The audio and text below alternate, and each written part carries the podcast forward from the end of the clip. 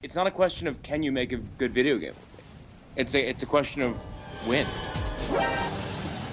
Hey everyone, welcome to the latest episode of the First Word podcast. My name is Alex and I'm here with Mike in Chicago. And our special guest today is filmmaker Jordan Vogt Roberts, who is the director of The Kings of Summer and Kong Skull Island, as well as the documentary Nick Offerman American Ham and he's also attached currently to direct the Metal Gear Solid movie. Um, and we're very happy to have him on for a exciting discussion today, hopefully about video game movies. So thank you for coming on, Jordan. Thank you for having me. I like how you had to preface uh, the hopefully about yeah. whether this would be exciting or not. well, because well, I mean, then, then, let's just get right into it. Because video let's game movies. Are... Possibly boring conversation about. no, no, no. I just mean the video game movies are an interesting topic because I, I hate to be so negative right off the bat. They still haven't made a great, great video game movie. Or is that something we can discuss? Because well, it's there it's out there like, now. It's out there. So you're well, gonna have to just for, go ahead and tell tell us why that's never happened. No, because for every single year there's a new video game movie, and every single year we always get our hopes up, being like, "Hey, this is gonna be the one." It was like Warcraft last year. We had Tomb Raider this year, which is our discussion on this podcast. But they still especially in the last few weeks before the movie comes out, everyone starts to be like, "Well, this doesn't look as good as it should have been," and I don't get it. And that's what I want to get into on this podcast. Hopefully, that's what I mean. Exciting and hopefully the discussion is exciting because I uh, I really want to, to to get into it. Well, I have I have a lot of thoughts on it, which may or may not be exciting. They might be boring thoughts, but I do okay. have a lot of thoughts on this. I think it's like a multi-pronged issue. I yeah. think one I think that a lot of these games fundamental uh, these movies fundamentally don't understand like the real difference between the active experience of playing a game and and the disconnect between the passive experience of watching a movie and not just how you like translate plot mechanics and character ideas and set pieces but how you actually sort of like transplant the feeling of what you experience as you play the game. Like Tomb Raider actually does a really good job at like kind of faithfully presenting the visuals of how those action sequences unfold, almost in a slavish way. However, I don't think that movie succeeds at making you feel the tension or the like the uh, adrenaline or the exhilaration or the the sort of fear that when you actually play those games and you're playing that sequence, you feel. It's very slavish. It's a it's a great recreation of them, but somehow I think it misses the emotion that you as a as a player feel when you're in the midst of the active experience of playing the game.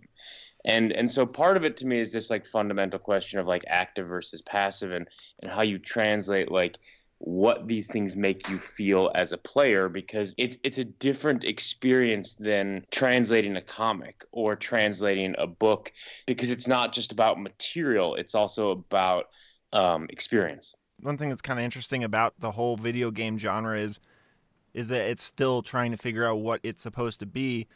Everybody experiences video games in an extremely different subjective way even though the video games are somewhat designed to be experienced the same way, it, sometimes to a fault where you actually have to go through the same exact process as everybody else. But Tomb Raider, if, as an example, is such an interesting one to me because the gaming experience of it, and I haven't played the most recent renditions, but I certainly grew up on on the the original versions of them.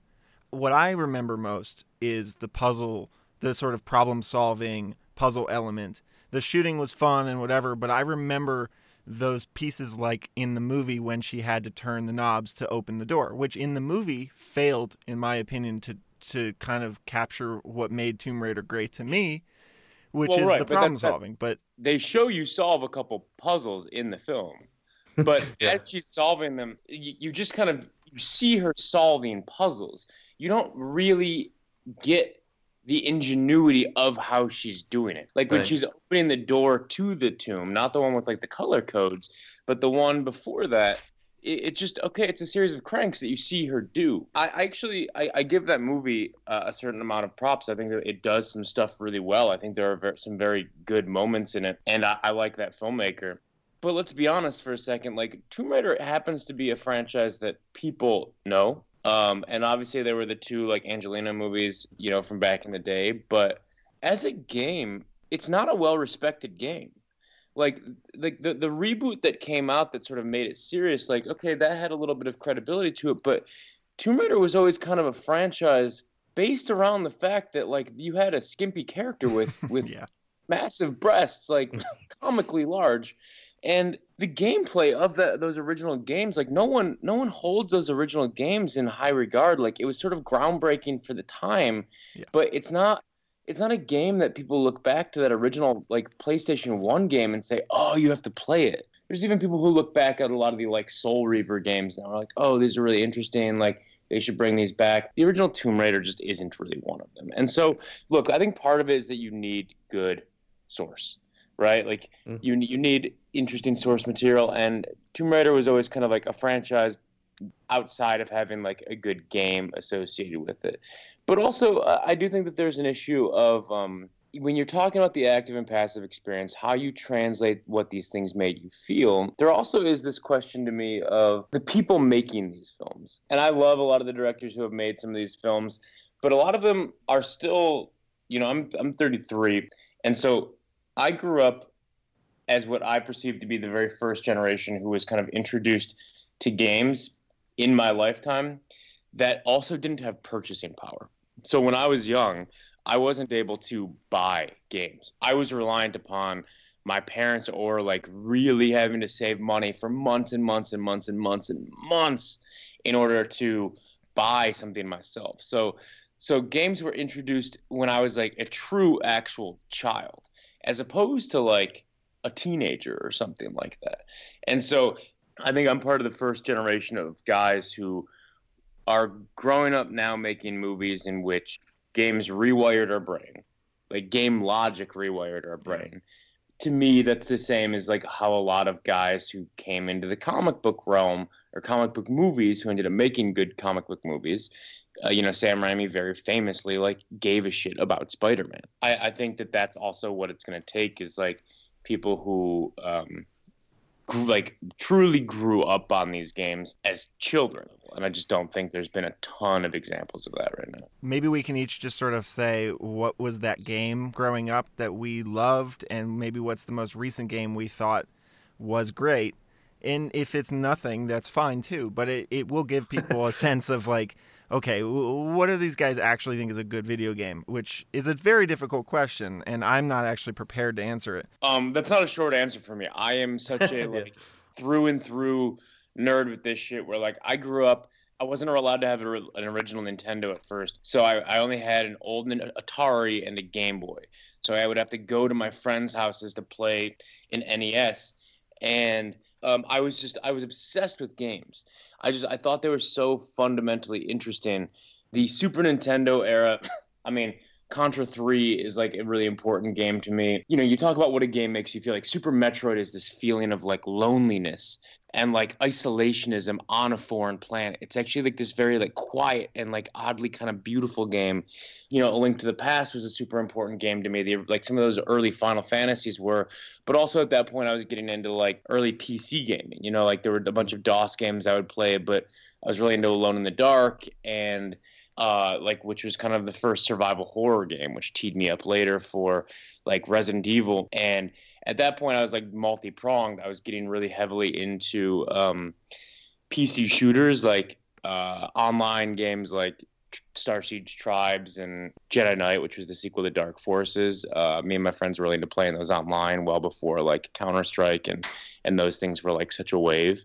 You know, I don't think I'll ever have a year like um, I had when Ocarina of Time and Metal Gear Solid came out within a month of each other, and those games blew my mind open. They just completely like melted my brain, and I really missed the like ingenuity of the PlayStation One and, and N64 era. There were so many kind of like odd games that came out then um, that were so kind of bizarre and and awesome. And then like I loved the Dreamcast. It was such a weird like the Little White Wonder was such a weird system also with a bunch of experimental bizarre games. I really got into these like treasure games. It was a, a japanese developer they made this game Radiant Silvergun. They also made um, this like really intense they call them like twitch shooters. Not twitch like the streaming service but like they're just almost like add spastic. There's this game ikaruga and they're just like known to be these like brutal intense games. They're like top-down shooters, like R-type, Gradius type things. Um, they had another game called Bangai-O for the Dreamcast that I loved, and then and then I got into like modding my systems. I, I like I was such a dork. I would like I learned how to solder, and I learned how to like Same mod here, my man. Dreamcast and mod my GameCube so I could play imports. And honestly, like I'm the type of guy who, if I was smarter, I like. Here's the thing with me: I have these like two great loves in life. One of them is film, and one of them is games. And I kind of chose film because I'm not smart enough to know how to code things. so so now like if I, if I was growing up now i don't know if i would have gotten into film as much because it's a games are a much more accessible thing but for me now the things that i love most like games like journey for the ps3 i think is like a Shel Silverstein like glorious experience uh the game inside like these like these weird experimental indie games are the things that i'm most interested in. Like I have a Switch and I'm playing through Breath of the Wild and Mario Odyssey is is amazing. I I really like these weird kind of like artsy games that um that take risks and like really push the boundaries of like what a game can be and what a game can make you feel and how you tell a story. Like that's the stuff that I'm most interested in right now. So that's not as simple as my favorite game now. But I think No, that's uh, a good intro though. That's, that's- that that's- covers everything. yeah, that's that's a bit of like a short history of me in games. I'm similar to you, Jordan, because we're kind of the same age. ages. That I I started out like with an NES and um, uh, spent a lot of time playing that with my brother, and then also similar to you, the N64 was kind of like a pinnacle of you know breaking out, like Ocarina of Time.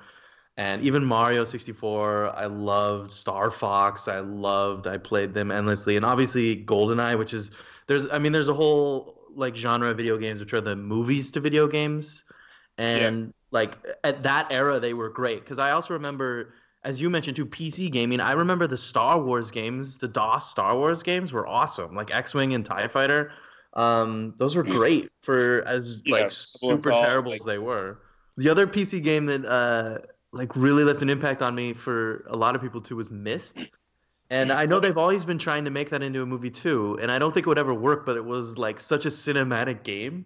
Myst was a very zeitgeisty thing where, you know, even people like, you know, my parents who didn't really play games, like they were interested. Yeah, in yeah, exactly. That's my parents bought it. I think that's where it came from. Yeah. The only other thing I'll say now, I haven't played as much recently, but the only other game I liked recently, and I know it's been mixed reviews on, was No Man's Sky for uh, the PS4. Oh, yeah. And that was just because I've I've always been like a strategy gamer and a space nerd, and that kind of like combined the two. Like I was into um, LAN parties for a long time, and I was always the like Command and Conquer StarCraft kind of guy. I would like help run tournaments and work in that sort of realm more than the FPS realm. Um, and No Man's Sky was kind of like this ultimate like endless world space exploration, sit and mine shit for a long time.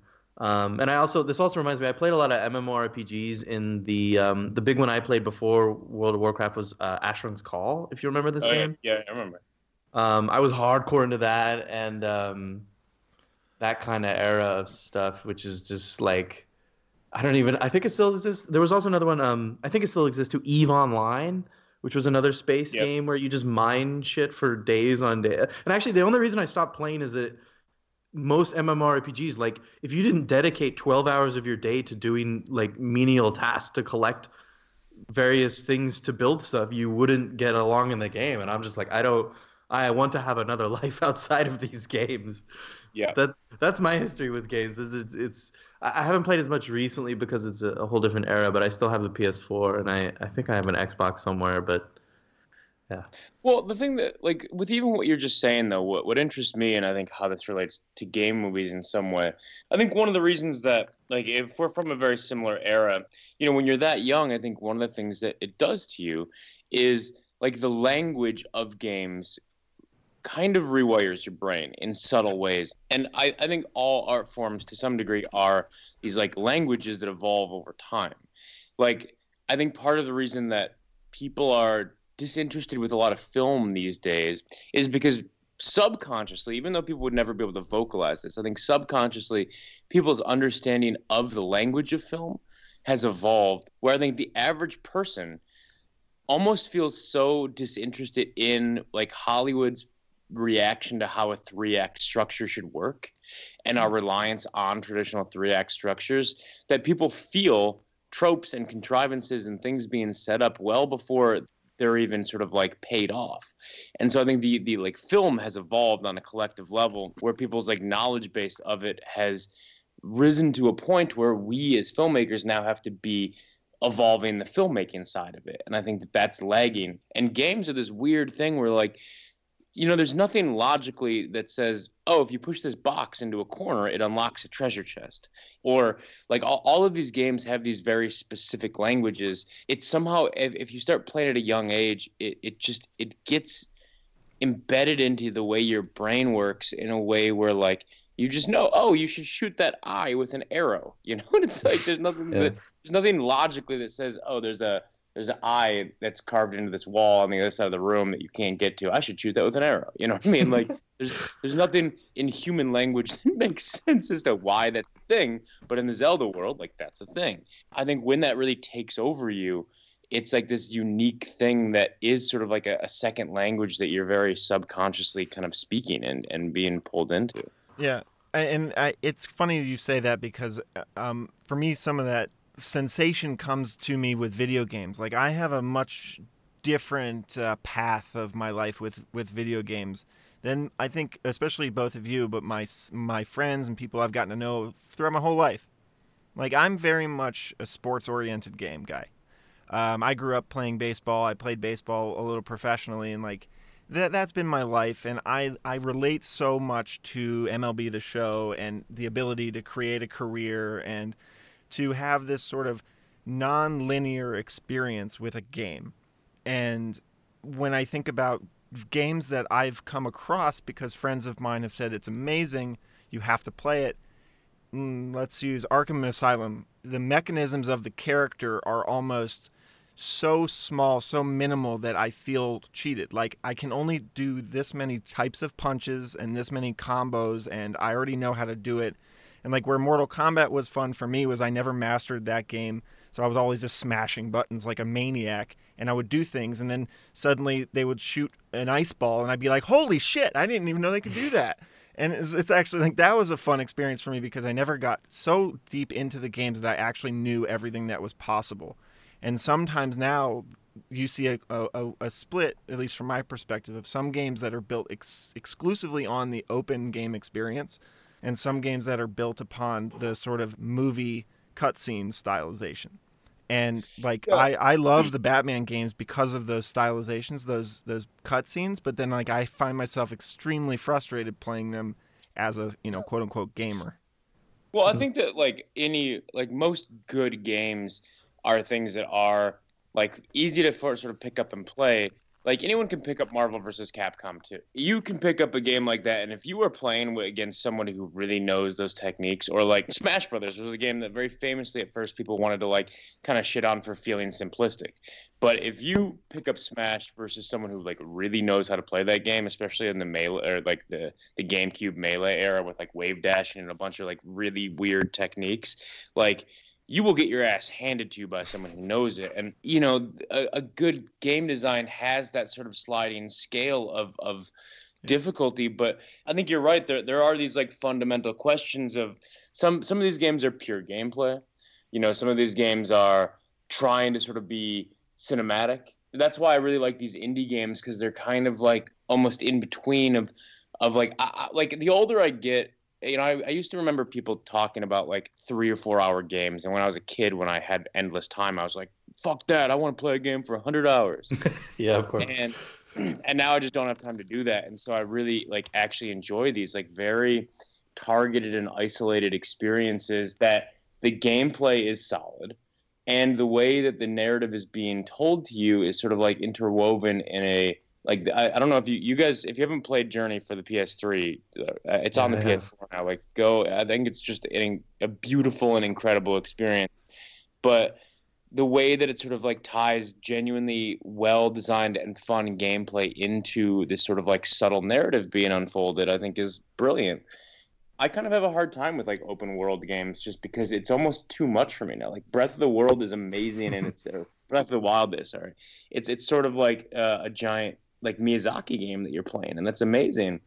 But I I just unfortunately don't have that time to like go and Yeah. get lost like that anymore. You know, it's like a luxury when I can find a couple hours guilt free to sit down and like, you know, just completely get lost there. And it's interesting because in some ways that's in conflict with like what I loved about the the like the Zelda games that, that of the past where I felt like there was a narrative always guiding me. And now everyone who plays Breath of the Wild, they're like, oh, I love the fact that it's just you kind of like wandering around, you know. And I just, I don't know, maybe I just am like a, a, a uh, 33 year old man with a dead soul who has, who's overworked that can't enjoy these things. I don't know. well, well, you know, I you both revealed your ages. Uh, I mean, I'm the same age as you guys. We're all in our early 30s. I'm 33, and you know, for me, there's been a pretty clear trajectory in my life. I, I I would go over to my buddy's place and we would play.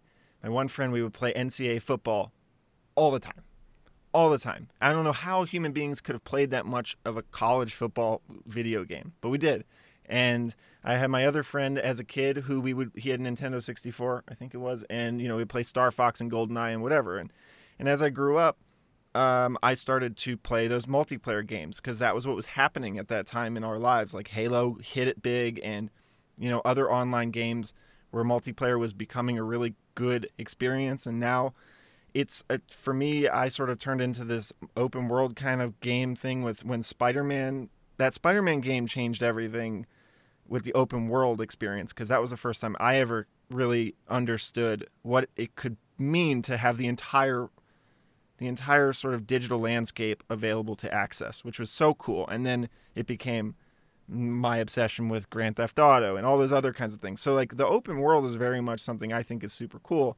But now suddenly I was like, oh great, No Man's Sky is exactly my kind of thing. Very cinematic, very organic, I guess, and I just I couldn't do it. It was just too much work. Like I'm not Yeah, that- here to fly across outer Man's space. Sky, no Man's Sky very famously is sort of like, look, I, what what they did with the game is incredibly cool, but it is sort of like without purpose. Yeah. Like Skyrim or Breath of the Wild, these are open world games that still have like a larger narrative and then a bunch of like sub narratives within that and a bunch of like very well designed gameplay around it. No Man's Sky as cool as it is is also like a very meandering experience that like Yeah. doesn't have what I think anyone would call like rewarding gameplay. You know, so Well, like Red Red Dead is the game I'm most looking forward to. That's coming out soon. That's open world. Like that's somewhere in between where you still have to put in the effort No, to. there's, there's, you know- there's there's a there's a super tight story involved in there, and the gameplay. It's just those are games that are just fun to like dick around.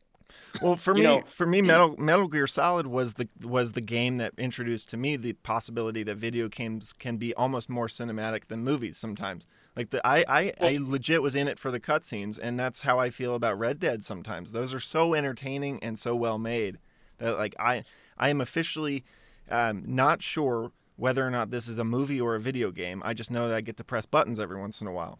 It's easy to be 20 years removed from Metal Gear Solid and to forget the impact of the way Hideo Kojima was telling that story. His ability to sort of like create these worlds and and the and and the way in which he told it and the way in which he like there there's amazing gameplay and amazing mechanics and very groundbreaking mechanics not just happening on like the gameplay side but yes he was using cutscenes really for the first time eh, or in the most sort of visible way in a cinematic way like that but also one of the things people don't talk about a lot with metal gear is he did something that classically most game design would almost steer you away from which is he actively went out of his way, not just narratively to sort of break the fourth wall, which very famously characters like Psycho Mantis did. He also had characters in the game, in this super serious thing where they're talking about speaking in acronyms and talking about like you know names of guns that you've never heard before, and this like very self-serious world.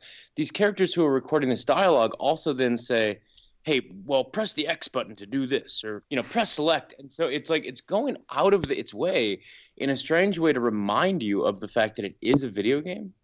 And yet they're also giving you this like very cinematic experience at the same time. And so the way that he fused the cinematic elements of watching a movie and truly having like impeccable game design and like groundbreaking mechanics and characters that you gave a shit about. Look, I, I obviously could have an entire like multi-part podcast just talking about Metal Gear, so I want to be careful of going down this rabbit hole.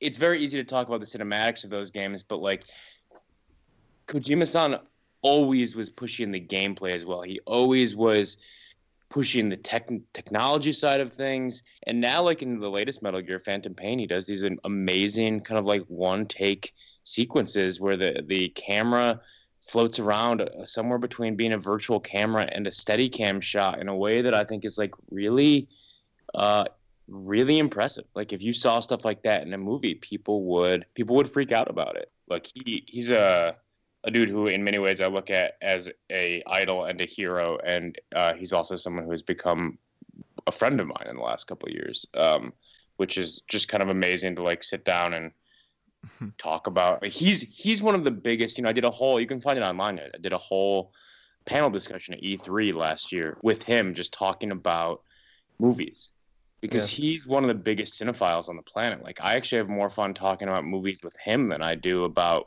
with most filmmakers, which is kind of like lets you know the state of the film industry right now. But he's just a cinephile through and through, and he loves consuming cinema. Um, would he, would he ever a, direct a movie?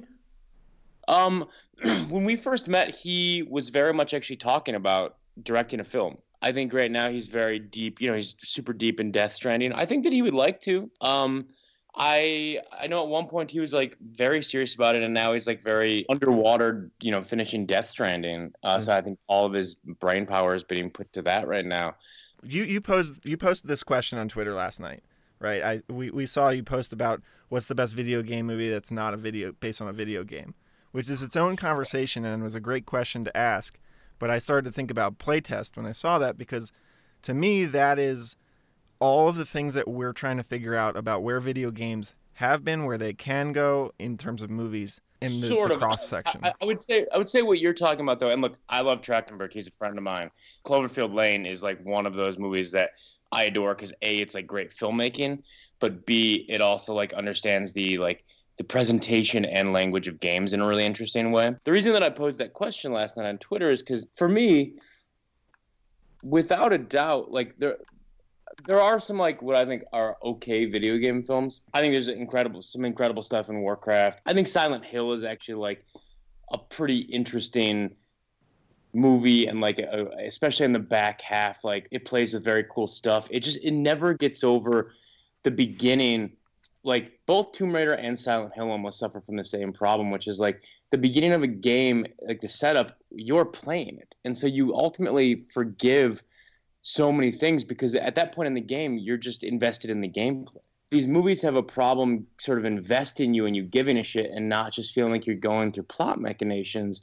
And like the, the first act of Tomb Raider very much feels that way. And the first part of Silent Hill, where you're just wandering around looking for this kid, like that's fine as a game because you're naturally invested as a player but it doesn't really work as a film. But the back half of Silent Hill, I think, is like very cool.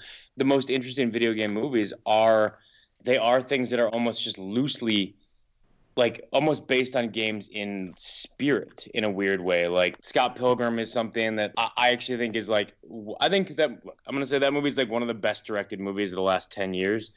I find that movie to be kind of exhausting at times, um, in the same way a video game can exhaust you. But to me, Snowpiercer, the way you're going from level to level, essentially, you're going from car to car. Ah that has like baked in mechanics in it. Absolutely. More so, I think about yeah. Edge of Tomorrow. Edge of yeah. Tomorrow is such an interesting film that sort of borrows from the language of video games in a way where here's a question that I really ask. Let's say there was just a shooter, a Gears of War type shooter that like had these kind of like mech suits, whatever. Just imagine the gameplay of fighting the aliens in Edge of Tomorrow as a video game that has no time mechanic whatsoever. It's just fucking war, chaos. You're in these mech suits, you're doing these drop ships, whatever. What happens if they make a video game out of that movie? And they make Edge of Tomorrow. From the movie, they add the mechanic, they add the device of this sort of Groundhog's Day resetting. Do fans appreciate that or not? Like as a, as a film it's this completely isolated thing right? So they're like oh this is just part of the movie. But what that's tapping into is this idea of like lives continuing restarting checkpoints these things that are so embedded to games game language game philosophy in a weird way in, in kind of like an existential way. Like it really starts getting into the mechanics of games. So like hypothetically let's just for shit's sake say the, the gameplay of edge of tomorrow was gears of war so you're playing a gears of war game and then the Gears of War movie comes out. And in the Gears of War movie, they add this time travel device. They add this Groundhog's Day thing, almost as this like meta comment on how you play a game and how you restart, how you respawn, how you gain checkpoints, philosophy-driven ideas of what it is to play this game, not just in the game itself, but for you as a player and the experience that you feel.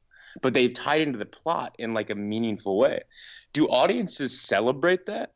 Or do they say, "Oh fuck, this wasn't part of Gears of War"? Fuck you guys. You know, like I, I am so curious what the response to something like that would have been. I think they would receive that because I think that's exactly what you're you're talking about that is missing from most of the movies. That's like especially if it's well done enough and and smartly written enough into the script that it plays into it like Edge of Tomorrow because it's I think that's what makes it interesting. I think if you, it's almost like that's what your original concept of Edge of Tomorrow was like, hey, just a war game with these dynamics. Well, now the plot of the movie becomes those ideas. I think if it's, if you give it to a filmmaker who can handle it well enough and you give it to some screenwriters who can eh, like craft a smart enough script around it, you can get into those ideas and I mean, it's I, I, think it would be well received, but I don't think we've seen anything like that since Edge of Tomorrow. The same goes for Snowpiercer, where it's like it's like it reminds me of old eh, Super Nintendo side scrollers, where like each level is yeah. was like a reward because you were in like you're in the snow area, you're in the crazy underground area. You know, like each thing had a a, a, reward to it. And Snowpiercer is the same way, where you almost can't wait to see what the next car is. You know, it's very yeah. it's very well constructed. You know, th- this makes me think of another I would love to ask Bong Joon Ho if he's if he was a video gamer because I don't I don't think I've ever asked him. I don't know if there's an answer to that. But you know, another one of the the, the films that people mentioned um, in answer to your question was uh, the most recent Jumanji, which I know is nowhere as near as good as Scott Pilgrim um, or Snowpiercer, but has that levelly feel in a more cheesy, presentable, entertaining way. And again, it's still something that's not based on a real game and it's it's almost fascinating that the best video game movies per se are not based on video games yeah. that exist.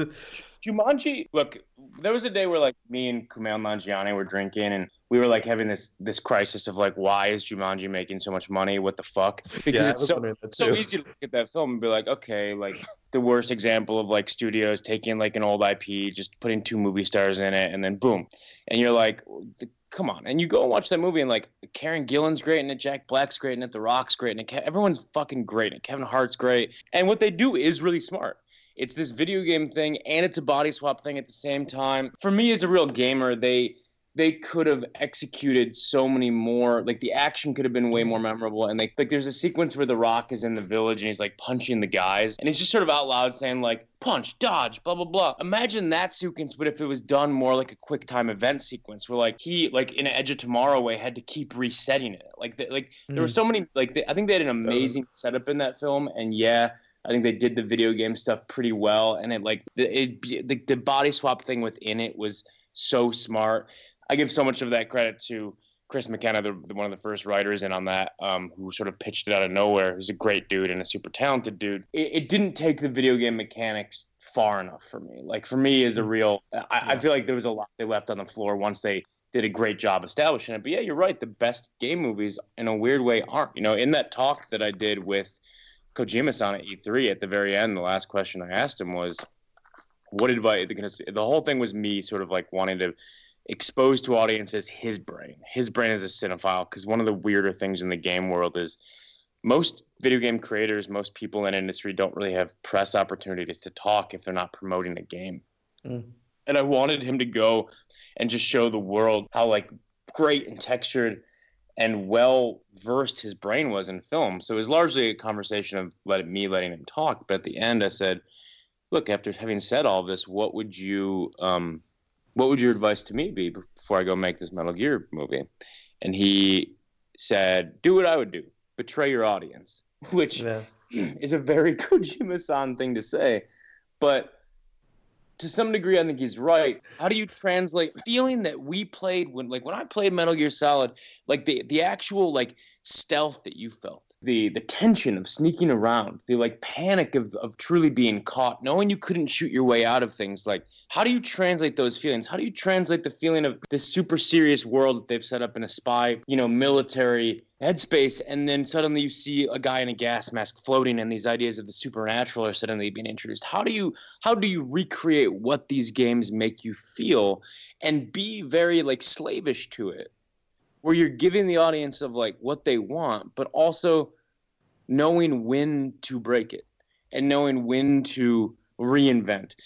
you know, I, I, think it's really easy to forget that like all the Marvel stuff, Lord of the Rings, these things were like excessively slavish in in all of the right ways, but then they also like we've lived with the the, the MCU for so long, and we've lived with Jackson's you know Lord of the Rings movies for so long that people forget there are major changes in those things, like mm-hmm. major.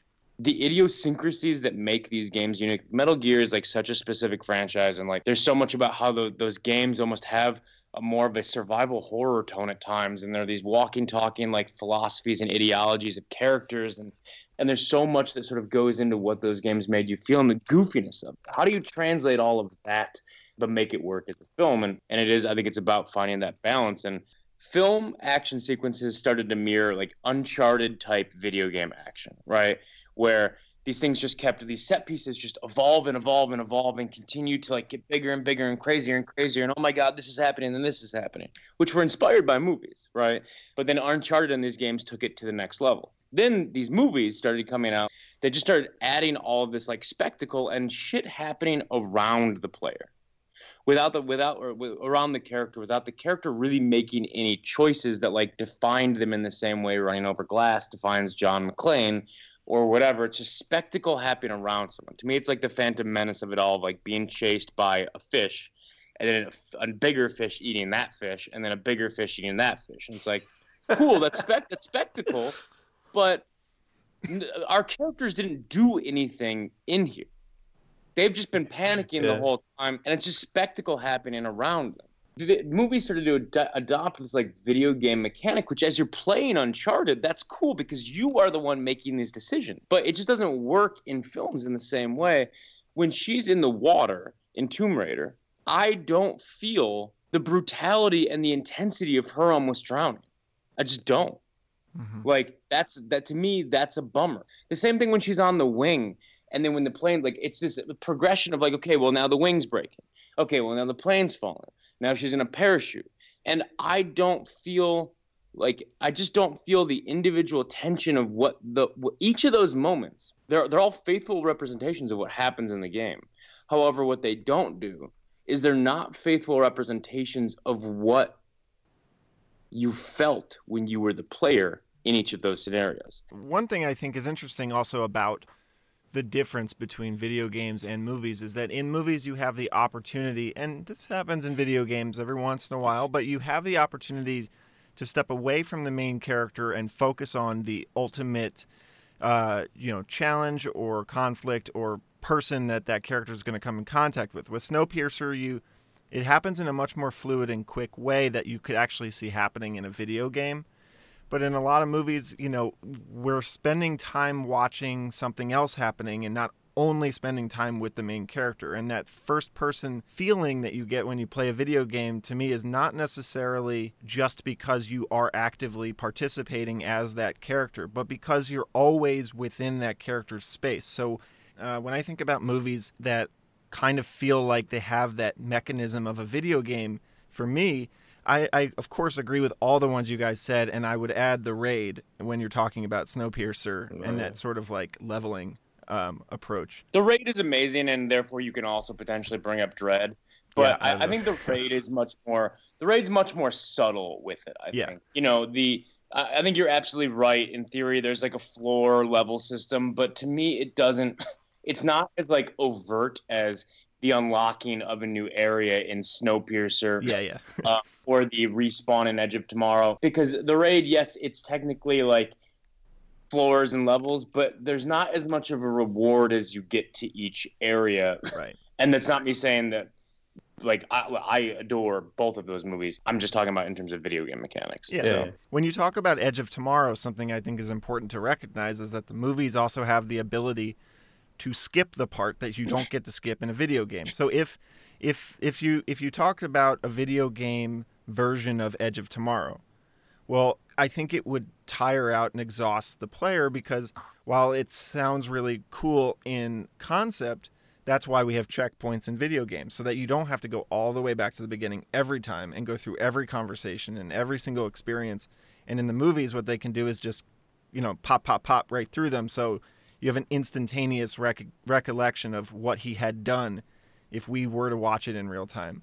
So I think that's going to be an interesting conflict for any movie that attempts to recreate the sensation of you have a you have multiple lives or you can recreate things in the groundhog effect and that's that's where every there's always seems to be a little hump if you make a movie for the the audience that loves the video game but ignore the audience that isn't familiar with the video game you have to be okay with that as the result that it might not become a mainstream movie or topic of discussion outside of the fact that it's a really great rendition of that video game which is why for me and we're you know we didn't really get into what's your favorite video game movie or whatever but i still feel like that first one super mario brothers is like the movie i always go back to The 80s Well, Super Mario? the, or the 90s first Super Mario? the, you know which one i'm talking about The Super Mario 90s one. So it's really 1993 interesting. It's Yeah. not a good video game movie. However, it is a very interesting case study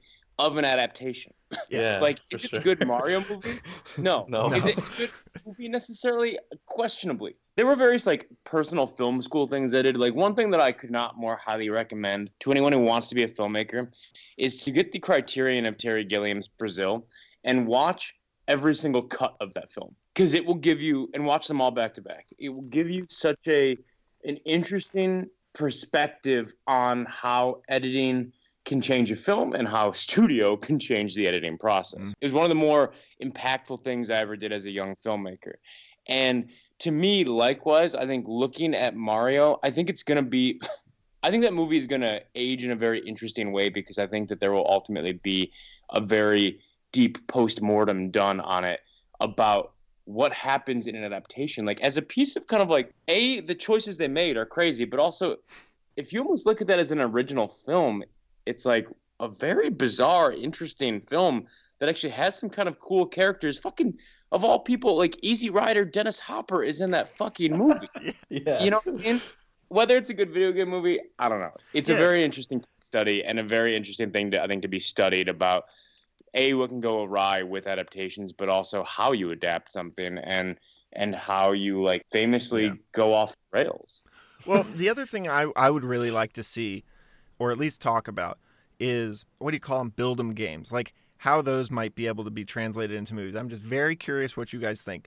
There's SimCity, there's Roller Coaster Tycoon, there's fucking Goat Simulator. I mean, that doesn't count, but I just thought about it. Uh, there are all these Well, but- games but- that but people have You, you experienced. joke that that doesn't count, but also I, I think we you always have to take the Lego Movie into account for everything. Ah, Granted, yeah, Phil, that Phil and Chris are are so fucking smart, but the Lego Movie is an example of like anything can be a good story, as ridiculous as it is. Like you can take anything and and make it interesting and good. You have to be smart and you have to be subversive and whatever, but you can do it. So there's truly nothing be, that says Goat Simulator can't somehow be this like very compelling movie.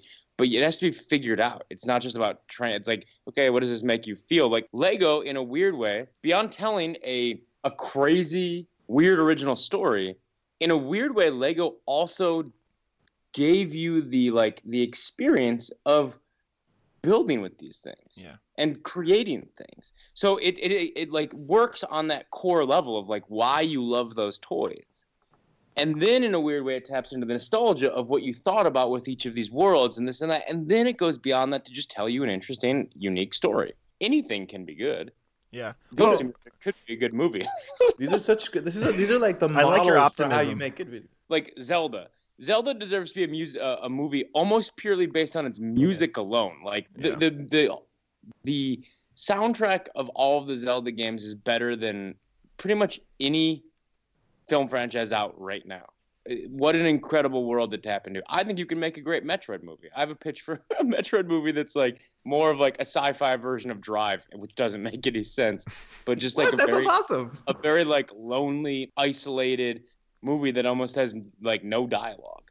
Like Resident Evil still could be like a like a very very cool franchise uh, that's like legitimately fucking horrifying, and plays into kind of like the the like genre like dopiness like B movie stuff of those games, but fucking scares the shit out of you. If you can like really tap into what those games made you feel when you're a kid and you're afraid to walk onto the next screen because of a video game and you're afraid like a dog is going to jump through the window Hmm. and you but you're and you feel bad about yourself because you can't control a polygonal character and walk into the next room like it's those games are horrifying Half Life did You know- that to me.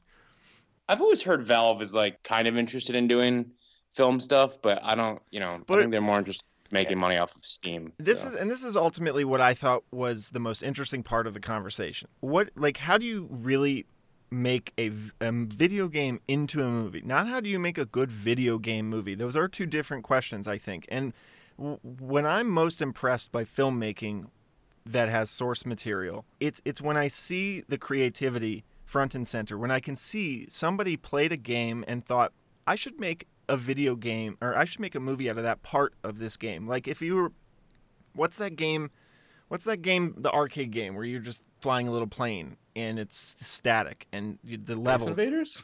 no that's uh, that could be every I know they're all like that, but there's one where it's like an actual fighter jet or whatever. And yeah, you take any of those games, very basic in nature, and instead of trying to turn it into Rampage the movie, why not focus on one thing? Like, oh, well, there's probably a person in that plane. Well, let's try and tell that person's story. And it's just it, the genesis of the idea comes from playing a game and wondering if there's more to this game than just what's on the screen. Well, this is this is why I support Trachtenberg doing something bigger because his Portal short was an example of that. It was like taking the concept of what the Portal gun can do and the Portal world, but creating a unique story around it. And I felt like his understanding of exactly that concept that you're talking about has that potential. And I think he understands that. Is, is uh, he's also a perfect example of the right person, though. Yeah, that's A, what I mean. Like he knows the games and he's- he, he's he- you know He grew up on games, so he understands the language, and he also understands the language of like film and how film's evolving and Mm. how to to fuse those things. Well, look, you, you're don't- you're you're working on a Metal Gear Solid movie. What you know yeah, without Metal Gear Solid. there's other video game stuff that I'm doing that I can't talk about yet. That sort of like ties into some of the stuff that we're doing yeah that I I think is very cool. But like like there, there was an article at GDC, which is the Game Developers Conference on Wednesday. they had a talk with some people at Sega who talked about the uh, uh, origins of Sonic, and it was really interesting because Sonic famously before Tom Kalinske came in. Um, there was a, a bunch of weird variations of what Sonic was and how ridiculous he looked compared to what he looks like now. but this talk actually got into some stuff that had kind of been rumored but not really talked about. The original Sonic backstory was a like World War II fighter pilot who basically on his nose of of his plane kind of drew a version of Sonic. So it was like a bomber in World War II. It's like, you know, swashbuckling fighter pilot guy who the war ends and then he marries a teacher who also is like an illustrator and she writes a bunch of children's books about the character who's on the nose art for the fighter plane that he flew in and that that's sort of like what the sonic world is and to me th- that's actually like a very weird version of a movie that you could make that's like that's not the sonic movie they're making but that's like a very weird like meta kind of like pseudo biopic you could do that's like kind of a serious like social network meets like I don't know those those weird movies that I never watch about like what's the one about like Peter Pan. There's one coming out about like there's one the Christopher or Robin like movie. the, the Wonder Yeah. Woman one with Mr. Marston Yeah, or whatever. Yeah. Yeah. there's all those movies kind of about like you know the the artist and their creation. You know, um, Finding Neverland. I want to think was the other one. Yeah. But like, there's a very interesting like Sonic movie to be made about something like that. Uh, whether people show up for that movie, I don't fucking know. you have this sort of mission ahead of you and there are others in your same position young people our age early 30s who who played these games who know these games this isn't just like uh, you know hey Frank Marshall, make a video game movie everyone will love or something. You know, this is like um, find the heart of the game, make everybody happy, probably kind of question that you have to figure out what's most important to you. you I guess what I'm most curious about well, for people in your position is is do you is like what's the responsibility that you feel? Is it to your to yourself or is it to other people, to the game? Well, that, that's look, that's a multi-pronged question. The first thing I'll say is during the press tour for Kong, I was very vocal about how an influence on Kong, the film, was anime, manga, and video games. And I had pressed people when I would mention video games kind of look at me sideways and kind of like say, hey, you probably shouldn't like mention that video game thing. So it's like, it's such charged language as it relates to film. I have this like mission for whatever reason, and maybe this will be the death of me. I was like, no, I want people to know that a lot of like the aesthetic and the like kinetic action in this film is influenced of my like love of video games. And i want to like re in the same way video games rewired my brain i want to rewire the language of saying my movie has video game elements and having that be a positive thing not a negative thing. Not oh that means episodic yeah. oh it means the action's just endless and unfolds but truly like that's a good thing. As a filmmaker your responsibility is to tell a great story. And fundamentally i think for the most part if you're doing an adaptation look great things have been made doing adaptations that fundamentally alter from the source material. You look at Annihilation. There are plenty of examples throughout time that deviate from the source rapidly. Metal Gear, I have, I have a responsibility to first and foremost tell a great story, right? And tell a story that I think threads the needle of like truly translating the style, the tone, the the oddity of that franchise, the chaos, the like sprawling like melodrama that it is, and getting a wrangle on the convoluted nature of it, but also presenting the fact that it is this like sprawling, unruly thing because that is what people love. So how do you present that? Mm-hmm. But then also make it accessible to to everyone in a way where those weird idiosyncrasies are what makes it accessible as opposed to those things being the things that turn people off. Because a lot of people think by making something accessible to the outsiders, that means you're dumbing it down. And I think that as seen in the like the Guardians of it all, the Ragnarok of it all, you know, when you really if you can like with confidence double down on the oddities of these things, those actually become the selling points. Adaptations I think are naturally tough and you you there's just a very blurred line between like Metal Gear is a weird thing where look this this brings up a larger conversation because I, I adore those early um, comic book movies, right? Like the things that really broke through, and also um, Lord of the Rings, whatever, whatever. But a lot of these franchises were things that you're just sort of translating like source material, okay? And yeah, you're kind of like you're you're translating tone, but and you're translating like an aesthetic, sort of. X Men. The reason X Men broke out is I think it's an easier like one to one translation. Lord of the Rings as well. You're like bringing this fantasy thing to life.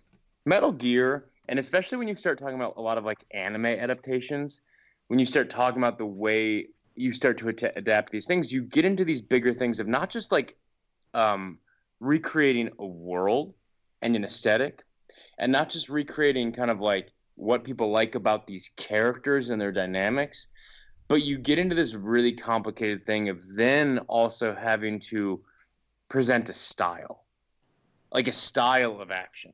Yes, there is a style to some of the action in the X Men comics, but it's not the same as like the embedded style in some of the Metal Gear stuff or in some of the like in Evangelion or uh, Naruto or one Punch Man or you know the, these things that are very based in how action unfolds or like uh, Attack on Titan. You know the, these things where style is so fundamental to the way the story is being told, and so those make I think for much more difficult translations. Where I think part of your job is to recreate that. Yeah, and well, that's, that's why like, I thought like, your your comment about Kong was great because I, I, I was talking to Alex about this before. I mean, I certainly felt that within that movie, whether it was even just in sort of um, framing moments, like when you had Samuel L. Jackson with the flare and you had Kong on the other side, it felt like okay, their shit's about to go down. And the same thing happened with Last Jedi when they they literally gave us like a uh, you know that that video game framing of Kylo Ren and uh, and mm-hmm. and Luke like okay shit's about to go down and there's that feeling you just don't get very often in movies and and it's I think it comes from the video game experience more than the cinematic experience and and I like that conversion. Yeah, well, it's it's also tricky because as seen with just broadcast sports, like a lot of video game language things are now bleeding into reality. You know, you look at like the Madden camera, and and and there's there's also just a there's this blurred line where it's like, yeah, there's this face-off stuff, but you know, some of that stuff has more to do with Leone, um, and it's all sort of interpretations of someone else's interpretation of someone else's, you know, inspiration. So like where it all stems from is this very blurred thing. I don't know, like Scott Pilgrim, it's like you you imagine if that was a video game, the way Edgar directs the fuck out of those action scenes and the way he so beautifully captures the way like anime characters run at each other or charge or you have these kind of like almost freeze framey moments like that that was a a, a one-to-one translation of kind of like how an anime would feel it's like they have kind of like an embedded extra element of style and the way in which these stories visually unfold that comic book things weren't exactly beholden to, and I think that creates like an, an extra difficulty level in um, in what your responsibility is in terms of the adaptation. What one of the things I've been thinking about with the, the Tomb Raider movies and some of what some of the points you've mentioned recently is the idea that so many video game movies end up being just pure action movies, and then I feel like Hollywood just lumps them into that category, and I want to see more than just pure action movies. That, that, that, these movies can be more than just the action genre. Like if we ever do make a Half Life movie, I want it to be a noir movie, not an action movie. And sure, it can have action pieces, but I don't just need that. And it's almost something like I know the filmmakers know this and they want to put it in there, but somehow these movies end up being translated into pure action. And especially with the most recent Tomb Raider, that's all it is. And I want more than that. I want I want the filmmakers to somehow convince the executives at the studios that this needs to be more than just action that there is there is more to it and it is it touches upon the south korean filmmakers and what they've done because that's not what the these movies like snowpiercer are is yes it is an action movie but there's more to it. There's there's much more beyond just the action genre that they can provide. And i think that's what i think great video games aren't just pure action. There's much more to them. The, i mean the, the genre video games in general have so much potential. Like journey is not an action game you know? Uh, Metal Gear is like a perfect example of that. It's like it is not Mission Impossible. It is not GI Joe. It is not these things. If anything, those games have more to do with like Tarkovsky than they do Mission Impossible, and and translating that is important. Like, what is a Tarkovsky action film? What is you know those games have like a very intense like horror element. You know, like a, a, a genre element without using that as a device the same way horror would. It's just sort of like an embedded element of style and tone thinking about something like Memento. If you just pitch Memento as a story, it's what? Okay, there's it's a story of a guy trying to solve the murder of his wife and he happens to be uh he has no short-term memory. Right? That's mm-hmm. roughly how you might pitch it. but that's not what makes it interesting. What makes that story interesting is the way in which it's told. These two competing timelines, some being told like in reverse chronological order, sort of like and that that elevates the whole thing. I, I still have hope for Half Life one day, but I don't think we'll ever see it. And I mean, there's almost there's almost a whole genre of video games like Journey. I was going to mention this when you mentioned Journey the first time. Is that I don't want a video game movie based off of Journey and I, I want it to stay that way. Like it doesn't need to be done, and I don't want Hollywood to just say, "Ah, oh, we're gonna take the IP and the name of it and just turn it into something." Well, it's like, no, we don't need that. Luckily, well, Journey, oddly enough, is like a poster child for like what exactly shouldn't be a movie. Yeah. And granted, nobody's talking about that. However, I actually do think you can make a very weird artistic version of like the weird cycle of life that that game makes you think about and feel and like I, I really always equate that movie to or that game to Shel Silverstein in the sense that like I feel like any person could pick up the Giving Tree, and today or tomorrow you could read that book and basically like feel something different about it. Journey's the same thing. Like if I played that game today or tomorrow, I would reflect on it in a different way. Well, it's like if you you would have to give it to like Panos Cosmatos, the Beyond the Black Rainbow director, like someone like that who can take it that far. But even but even that that that that also makes me wonder with like Warcraft. I always thought Duncan was the right person for it. And as much as I love Duncan and I love his films, it, it, it just it it was like how did this not become exactly what it should have been because he was the perfect guy to bring this to life. But it was also I think a case of he was too close to wanting it to be created purely for the fans, less than. There's a, a studio issue there, and that's its own thing. But you know, there's there's super cool shit in that movie. Yeah. But yeah, it's just it's it's dense and um you know that's a it's it's a hard one. Um, but I know I know people who love that movie. Yeah, I know, and I think that it's like that. There are the Warcraft fans who I think it gave them exactly what they wanted. But we talked about this earlier too, just the idea of I think it was Mike's question of who do you make the film for, and it like that's the thing. Duncan even tried to tell a good story with it and tried to add that element to it, but it just didn't fully translate in a way that it could reach beyond certain people. And I think, you know, if you really love the game and you got into it, you can love it for what it is. And I tried to see that when I saw it, but I guess I wasn't a big enough Warcraft fan it's like to, for for these some of these superhero movies just to say oh it's for the fans or you know for like ready player one is its own complicated quagmire um, and I, I think that there's like larger discussions that need to be had about the state of like film criticism and um, the cross section with like fanboy culture and how I think that like is getting in the way of people's ability to like review movies properly sometimes. This is gonna be our uh, next episode, Jordan. We're gonna have you on. all right. I'm just a part of your podcast now. Every episode just me ranting about something, and people don't want to listen to it anymore. Um, no, but it's I, I truly think there's a there's a like I mean obviously visibly like I went off on CinemaSins, but I love film criticism. I love like I think it's an important part of the art form, and um, I love really like it's just sad when you when you release a movie you out of the hundreds of reviews you get, you probably get like less than 10 reviews that like probably talk about the film on a thematic mechanical level on the way that you want your film to be discussed like peering into the choices you made why you made them et cetera et cetera like literally out of 200 reviews you maybe get five to ten that really do that and that sucks yeah. and i'm a bigger fanboy than most people However, the degree to which I see people being blinded by Star Wars or being blinded by a bunch of these things right now, it's like, like you can't. Yeah.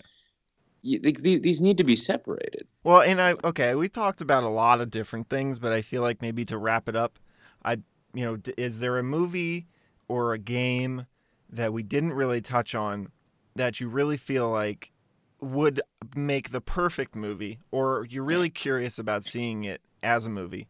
or or again vice versa, um, a video game movie that you just feel like completely missed the point or or you love? Just because it had such a major impact on me in my childhood and has always been a long running key part of the video game world is I've always wanted a Zelda movie and I know it will never be as good as the games. And I almost for that reason don't want a Zelda movie.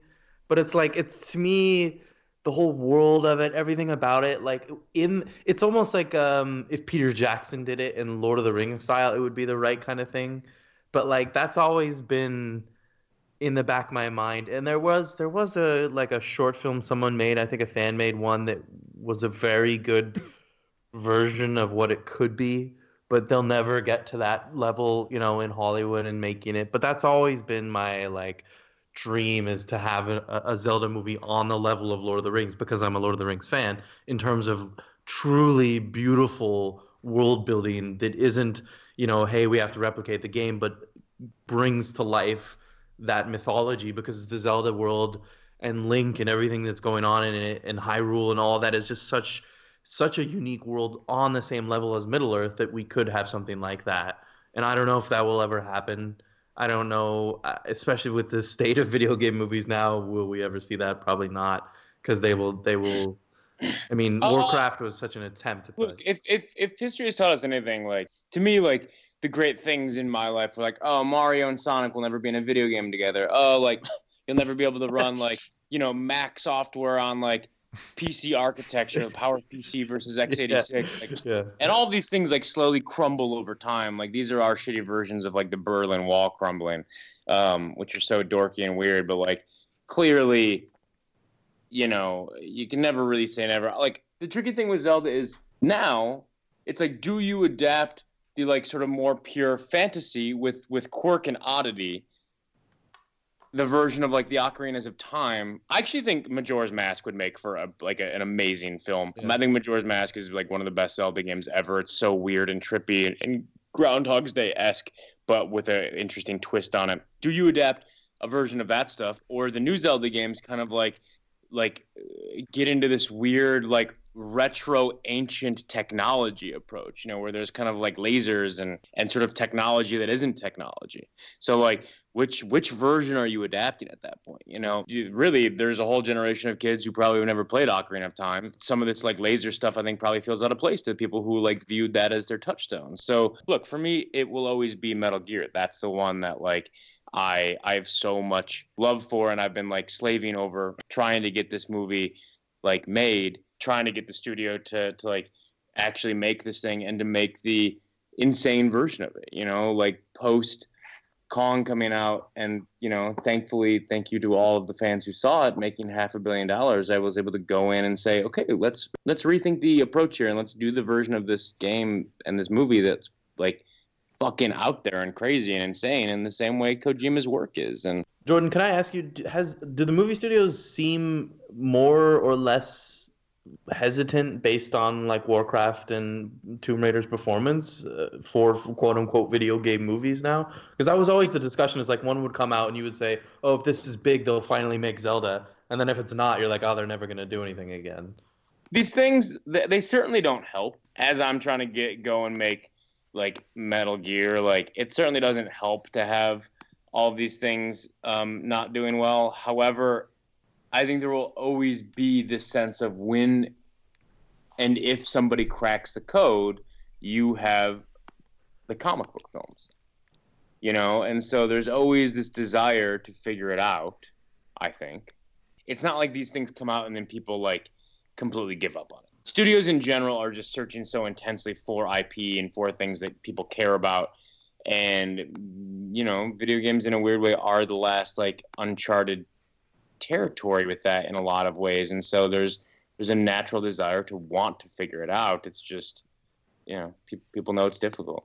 I'm so feel so lucky that this is the one game that wasn't mentioned in the whole podcast. But Rainbow Ooh. 6 Oh man, it, it, I just feel like it comes from a narrative stru- you know it comes from Tom Clancy. Is it, it has a lot of uh didn't they make the SWAT movie? Isn't that isn't that kind of like like SWAT the the joke movie I mean, yeah, the one with also, the one with like- LL Cool J Like Rainbow Six is basically just like an elite military unit, right? Yeah, I mean, elite it's like a unit. Oh, I mean, if it's Yeah, but- if but you it did I- like I a think- Zero Dark Thirty style Yeah, movie ima- that oh, was, Oh, okay, okay. you know, like a serious imagine- movie. Yeah, I, I think he's getting at the idea of like imagine taking the like the raid at the end of Zero Dark Thirty and making a whole movie out of that. You know, and like multiple sequences like with that intensity. that's a that's uh, a pitch right there. Rainbow Six was a comically large. Do you remember the the hardcover version of that? How big that fucking book was? I I I'm gonna admit I haven't actually read the book, so maybe I just That- that exposed book- myself. I read it because I was a dork when it came out. that book was literally bigger than the Bible. like I'm not surprised. it it was massive. It was crazy how like large in size that book was. Um, yeah, Rainbow Six is like an interesting one to me though. That that doesn't it, it just I don't know. It, I mean, I that's think- not the most exciting one for me to think about. Like, Well, it's not really a video game, world- right? It's not like it's not like world creation and Yeah. and it's just if you're gonna do this like the reason marvel sticks out the reason these things stick out is there's a world creation element at at Right. play not just like uh you know realistic. yeah so also just as a quick aside like I've sort of been thinking about the question that you're like, oh, what are the like non-video game movies that, like movies not based on video games that feel like video games, and it always really like kind of irks me when people bring up either Gamer or the Crank movies, which like are like, sure, I get it, but like those also I think are tapping into like some of the, like those movies, sure, are like maybe fun, but I don't really think that they, in retrospect, hold up that well. You know and if anything they're they're tapping into like some of the more like add elements of those games and like action for sort of like meaningless action sake in some ways. Well it feels like people that... making fun of video games not actually like people who who like video games feels like that's who made them although we're wrapping up i do think something that just briefly I, I can't help but mention is game night being such a really effective i think that movie was great and and those are not the games we're talking about mostly today. I mean that this is an idea of a movie that says, okay, I'm gonna take all this stuff I know from when I played games and I'm gonna turn it into actual creativity, not just story, but like I don't know if you guys have both seen Game Night, but you know they no. use they use um, they use yeah, tilt shift camera. They use tilt shift cameras to give you that sensation that you're watching a video game transition. Or they they did some really cool camera moves where the camera was attached to the back of the car, kind of like that Phantom Thread scene and like you feel like you're driving the car in a Grand Theft Auto. Like those those are some things that I really wish more filmmakers would do. We don't have to always make a video game movie, but there's so much to learn. Like you said, Jordan about the Madden camera. You know, I mean, there's things that video games have done that have revolutionized other industries and movies are still behind the eight ball on what can be done as has been done in video games. And I think it's happening a little bit here and there as innovation and camera technology has, has risen, but I'd like to see more of it. And I think there's like a lot more that could be done. Game Night was such a good example of that, where it sort of understood its core point about games and how we look at them. But it wasn't like a message movie or anything. It was just cool. It was a cool use of technology. And I just want to bring that up. You love this. I, I, don't believe you, but no, game night's good. Game night is good. I, I, haven't seen the movie. I just I don't know. I, I this is an aside, but I think we're in a really weird place with comedy right now, where like Marvel movies have essentially taken the place of comedies. Just those are like the biggest comedies out right now. Thor is a comedy. It's not any. It's it's at almost every level a comedy. There's more jokes than punches thrown. I mean, it's and it's funny but you're right. I mean, where are we getting our comedy from and who's it for? And a lot of it is now just sort of each niche has their own little movies every year and there's no front runner.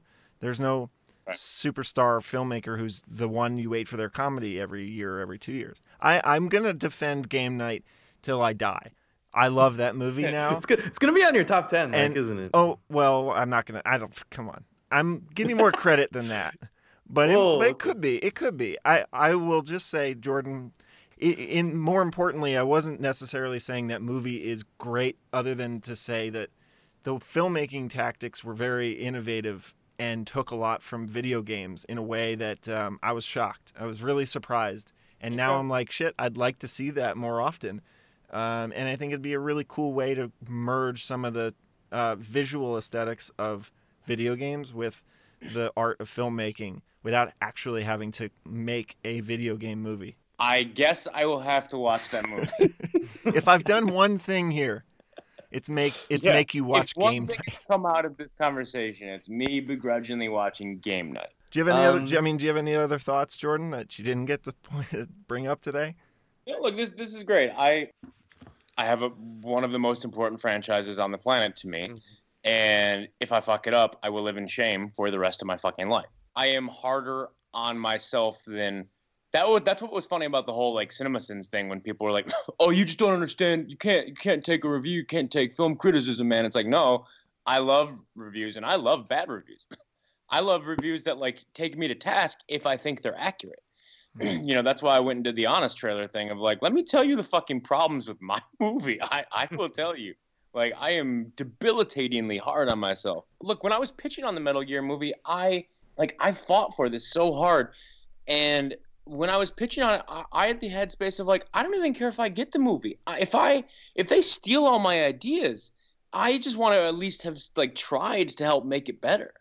You know, like, and so like, yeah, uh, my my life would be a lot easier if I wasn't trying to make something so like intimately important to me and a bunch of other people. But right now, like this, this just this is my my Star Wars or, or something like this, where I, I, just think there's a world and a tone and, and a set of characters that can be put on screen in a way that people haven't seen before. And when I when I get in Ubers, right, this is a larger existential question of like how cinema fits in the world, but I, I genuinely don't think people engage with movies in the same way. And when I get in an Uber and I see someone who has like a little like figure on their on their dashboard of like Groot who people didn't know who the fuck was a, a couple years ago, but now they're obsessed with. To me, it's like these big spectacle movies. First and foremost, I think the the biggest thing that they can do is give people a set of characters that people fall in love with, yeah. and like love and obsess over and grow up with. And and to me, Metal Gear, there's just not a better poster child for like a set of like bizarre, incredible, delicate interesting tortured characters than that franchise. Yeah. And I want people to like be walking around with a sniper wolf shirt. I want people to like like know how like groundbreaking Yoji Shinkawa's designs were, and like there's just so much that it's it's so important to me. So I'd rather fall on the sword doing something that I love.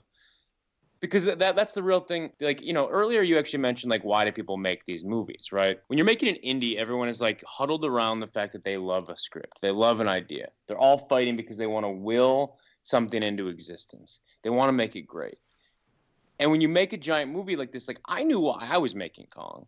I knew what i believed in it and the like crazy harryhausen meets apocalypse now that i wanted to approach and and my love of like kaiju film and harryhausen and and things like that. I knew what I was doing, but when you really get into like why is this movie slated? What is it there for? Thomas tull oddly enough is like a dude who like his his famously the first movie he saw in a theater was um the 76 kong.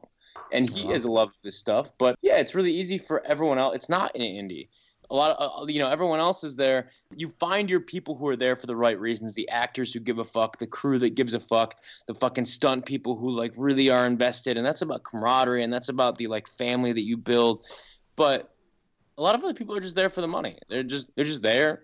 Some actors are there for the money some some crew it's just a paycheck you know? And you want to work with the people who give a shit.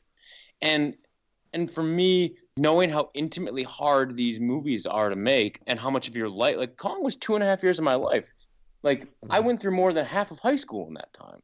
You know what I mean? And so you have to you just have to you have to know every day, split second, when you're at your worst, when you wake up in the morning, or when you're when you're like sleepless at night, and you're like, holy fuck, like the the weight of the world is on you, and you're like beating the fuck out of yourself.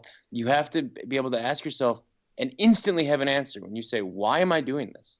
If you can't instantly fire back and say, I know exactly why I'm doing this, then get the fuck out of there. Like, that's how these movies end up bad. You know, it's like Metal Gear, I just intimately know.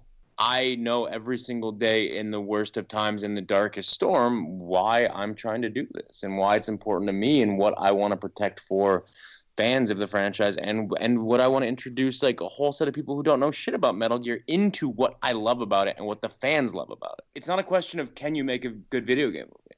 It's a it's a question of when. This is an insanely complicated gauntlet that I'm going into, um, and the tone of Metal Gear is one of the trickiest things on the planet. But th- that's how much I love it. Well, I heard the same thing from the Prince of Persia director, so I don't know. yeah. All right. Well, uh, thanks for joining us. Yeah, yeah, thank you for having me. This was great. Thanks for coming on, Jordan. And um, as usual, people can find you on Twitter, right? Is that the best place to Twitter is just my last name, V O G T Roberts. Um, and then Instagram is Vote Roberts, like to vote for something, V O T E Roberts. Thanks again, Jordan. Thank for listening. Yeah, of course. Thank you, guys. All right. See ya.